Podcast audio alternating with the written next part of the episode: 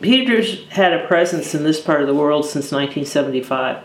He had an old house in Grahamsville that he purchased for $4,000. Roof falling in, chickens running up and down the back stairs, and someone stole his bathtub.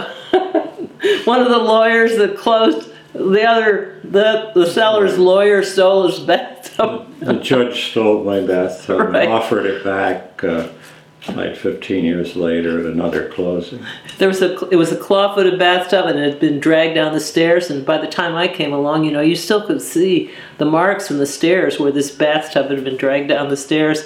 And the, and and the bathtub was in evidence at a bait shop down the road, we holding didn't bait. need, we didn't need the bathtub. It wasn't it wasn't a matter of that. It was just a joke. It was like, you know, two hours, 100 miles from the city. You have these sort of frontier shenanigans.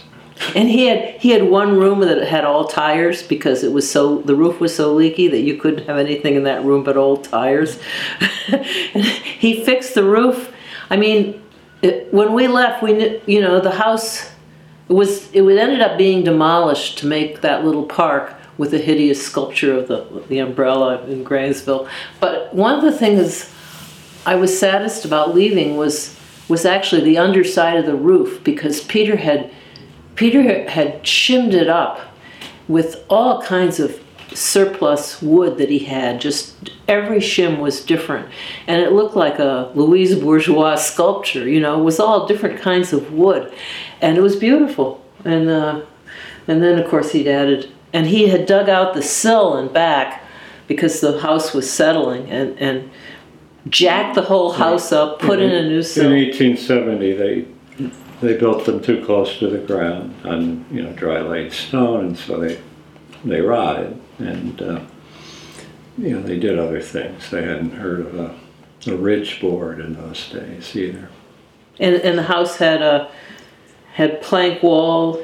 Uh, Yeah, it wasn't studs. It was like planks. It was like board and batten, like a one by twelve and a one by twelve, and so you couldn't wire it. I mean, there were these vertical voids between boards on the inside of about an inch wide, and they just, I don't know, they held up these things and nailed them together, and then nailed ledges onto them, and then they took a handsaw and sawed off the, the top, the jagged ends at the top, and kept going.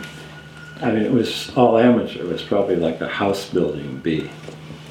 it was a two family house. It had two doors, and it a shared hallway in the middle, a little foyer, and then it, each family had a downstairs, and then they shared the stairs going up, and then Doors. each family had.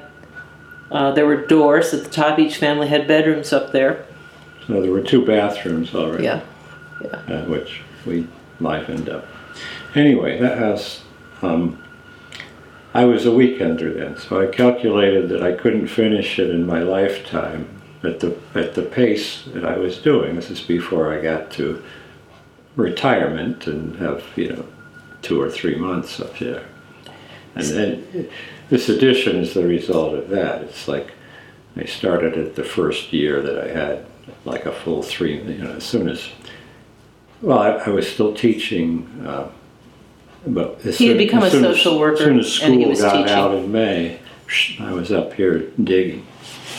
He was a contractor for 30 years. Then he went He's a back to social Columbia and he got worker his for- MSW and he became a social worker. like you know 12 years Mm-hmm. and now what am i So we moved when when we decided to uh, s- to sell that place. Uh, there was some talk about. We actually had two houses right in the center of Grahamsville. Our the one we're describing, and then a, a neighbor died, and we bought her house just to keep just just to keep it the way we were used to it, basically. And uh, so when we we decided to sell those houses, uh, it became clear that the town really wanted to tear them down along with two other houses to make a park. So we, we got salvage rights. So we went in and we took, you know, at a certain point, we took all the old plank doors and certain bits of hardware and uh, uh, windows, old windows, and uh, So we're The- gradually replacing uh, hollow core doors with these 1870s plank doors in this house. The knobs and box locks on the surface. Yeah. There's a couple in this house we'll show you. Yeah, the the doors uh, are nice. We've nice. got three now, and there's one about to happen, and a few more. She was she was quite a character. I mean, I don't know how to, you know, I think her stories in some ways are more characteristic of the area than anything we can tell. She she had this she came from an old family, you know, she was a Slater on one side, and that's one of the oldest families around here, but there was something going on with her family and the local people. People didn't like her family. She told me she told us that her they called her mother dirty, and she said her mother wasn't dirty. Her mother was the cleanest person she'd ever known.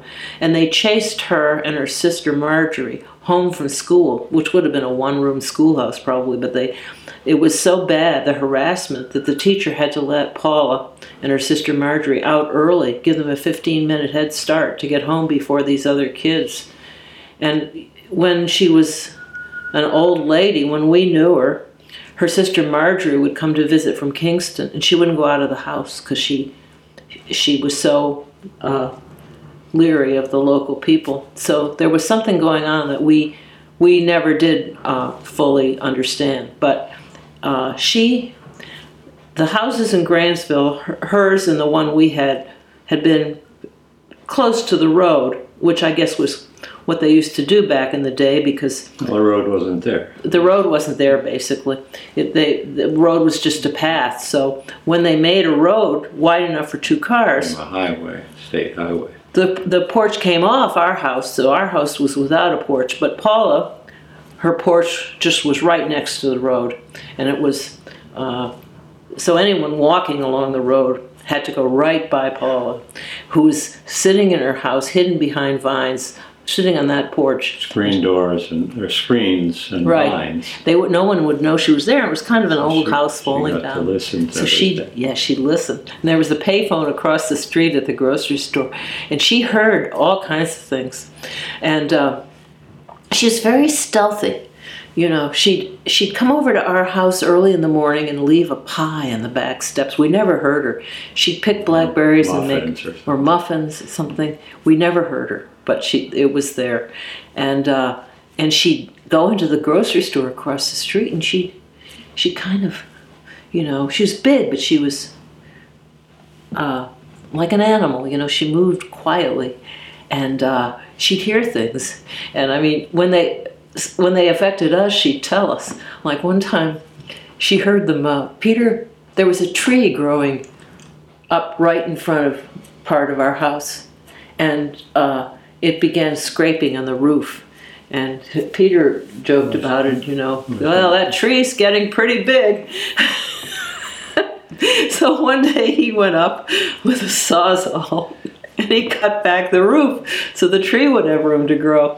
Well, well, the people They put in a piece of oak for it to rub on. Right. So, so the people, the good old boys, were sitting around in the store across the street, and Paula, Paula was, you know, hanging out in the soup can aisle listening to them, and they were watching through the front window of the store. The store's burned down now; you won't see it. And of course, our house was removed to make a park. But you know, they were all looking out the window and saying.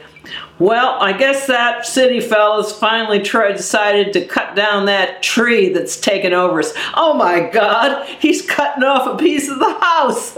Shit, that old boy is cutting off a piece of the roof.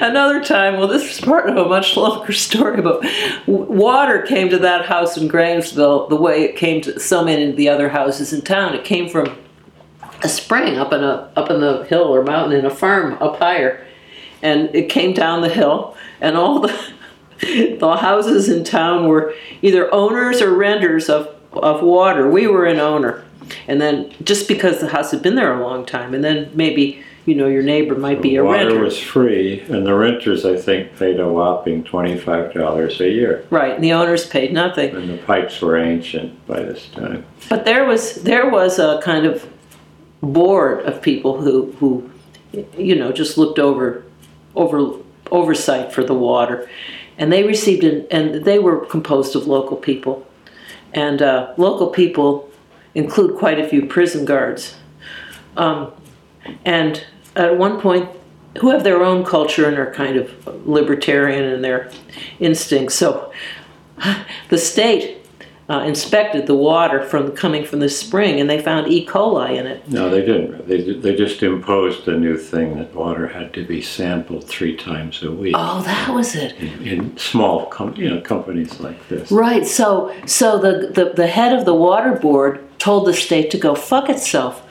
Well, the state closed down the water system. It dissolved, and we, and we, you know, we couldn't afford a well. It took us like, it took Five years. five years to save up the four thousand dollars that you more or less had to have to, to drill a well. We were not. We were not high high uh, end summer people. to. We didn't live. Peter had bought that house for four thousand dollars.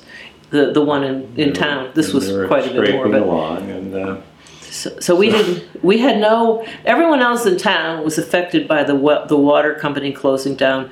Dug a well. They we- lived there. They had showered to. at the swimming Yeah. pool. There was a like a town pool, and we got water. So I think we actually brought jugs of water from the city, which is And we bought our dishes back and You know, forth. We would take our dishes in a plastic laundry thing back to the city to to the wash. dishwasher, Right. a bucket of dishes. And, We got along. you know, and we so- would get water for the toilet from the creek and, in joint compound buckets. You know, Peter would go down and That I up, pull up water by a rope, and we'd come home with the the water. For, so for five years, you know, we had no running water. Anyway, when we decided to, to build drill a well, it was a big deal. It was a big deal for us. So on the side of the house, this this uh, I, I big rig is big rig there. comes and the and and and and the, they're going down and down and the, Paul is in the store and the old boys are sitting around in the window and and and it, are they saying things like oh golly that guy's finally getting a well. Good for him. No they're saying well looks like that city boy is drilling where there's quicksand. You know he's gonna that whole rig's gonna sink. He's never gonna get a well there. Just mean stuff. Somebody had like the the the, the immediate previous owner of the house had. And he was a barber on the side, and I think he wanted the house had sort of two halves, so he wanted to set up a barber shop, right? And he needed a, thought he needed a parking lot, so he got a bulldozer to go around and start like pushing dirt in the bank behind, and it uh, it got mired in wet stuff, so which they immediately dubbed quicksand, right. And they they abandoned the project, and there was these willows growing in the so-called quicksand. So, yeah, quicksand. yeah Everything's quicksand, and of course they have tornadoes here. You know, like if a windstorm knocks down a tree, that's where the tornado touched down. so You can't like make this stuff up. people think Grahamsville's a really quaint town, but we were we we and we had you know f- friends there, not our immediate neighbors, but we have memories that it was kind of a mean town, not very friendly to outsiders. And, you know, 200 years we might have crept into the society there, which of course we didn't even want to be in. so when we moved up here, we we uh, uh, you know this, you know I it, this is a friendlier place for us. Although, you know there are divisions here too. I think between, um, you know there are political divisions and uh, But it never comes to cultural divisions, but never nothing comes to anything. nothing that never comes to anything. I've never heard anybody say anything mean up here. You know. So you're saying that there's that big difference in culture between Grahamsville Oh, yeah. and Claryville? Yeah, yeah. Yeah. From, from our perspective, uh, there was a big difference.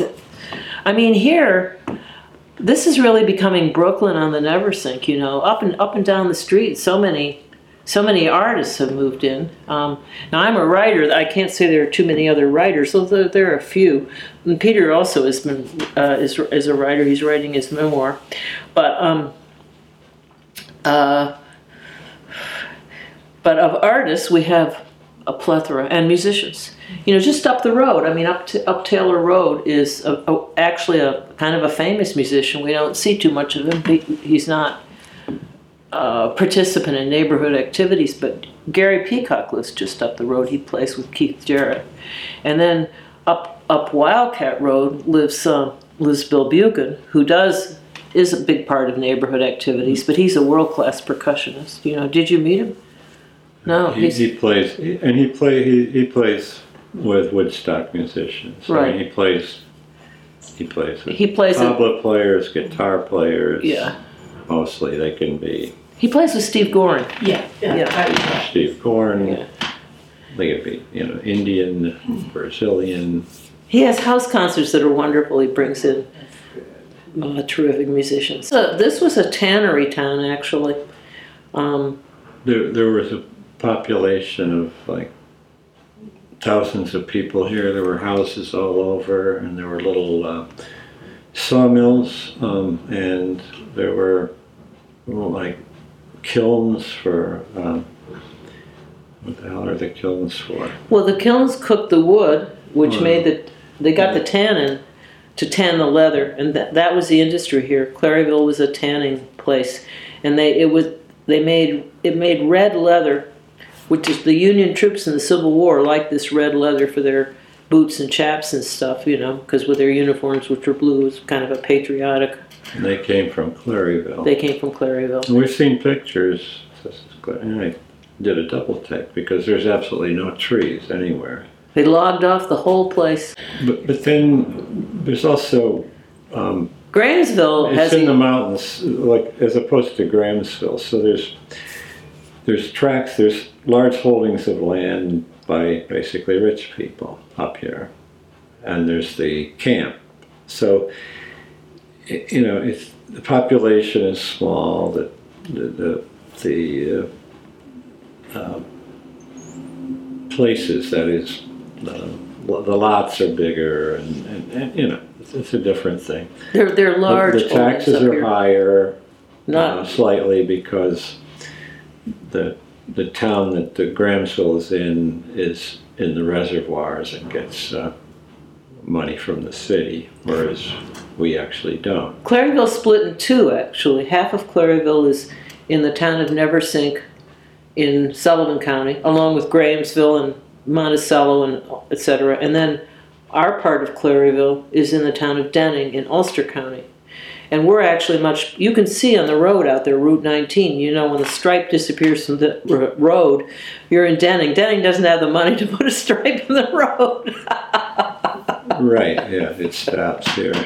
I think Claryville might have been a very different place, you know, years ago. I've heard stories. We, we bought we bought a Hoosier from a man down the road who's from one of the old families, and and he confirms the rumors that you've heard about a sort of incest or a lot of wife swapping going back and forth, long winters and people running back and forth.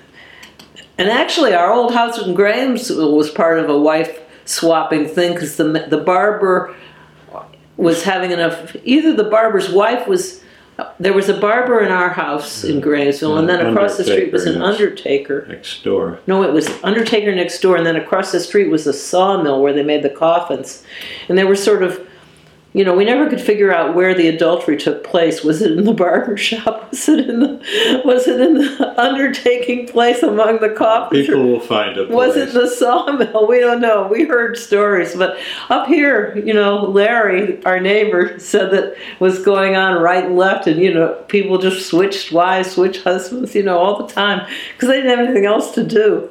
So you know, that was that was that was the old days. Now, you know, it's about community gardens and music and you know So kids in the beach, ho- the swimming hole by the river. It's a very wholesome. But the swimming hole has been a sort of unifying thing because there was no place, you know. But, but the fire company has pancake breakfast, not once a year, but once a month. And uh, they started when they got in financial trouble building a, a building that was too expensive for them, and that's how they paid for it. But it became a tradition. So that's really until local. the beach, that was sort of the center of town. But, but, and that's really local. That's a local thing. That's that's really old mountain culture. You know, I mean, and the volunteers.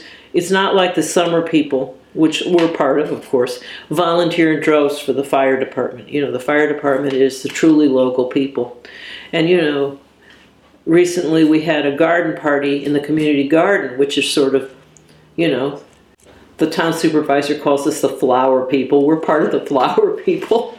you know, everyone brings a dish. It's very nice, but it's also very much a a summer people's event. You know, somewhere it's the artists. and, and across the street there was the fire department having an event, an open house to see the engines and having a craft fair. And you know, we meant to go over there but didn't. But I'm sure it was a completely different crowd. You know, so.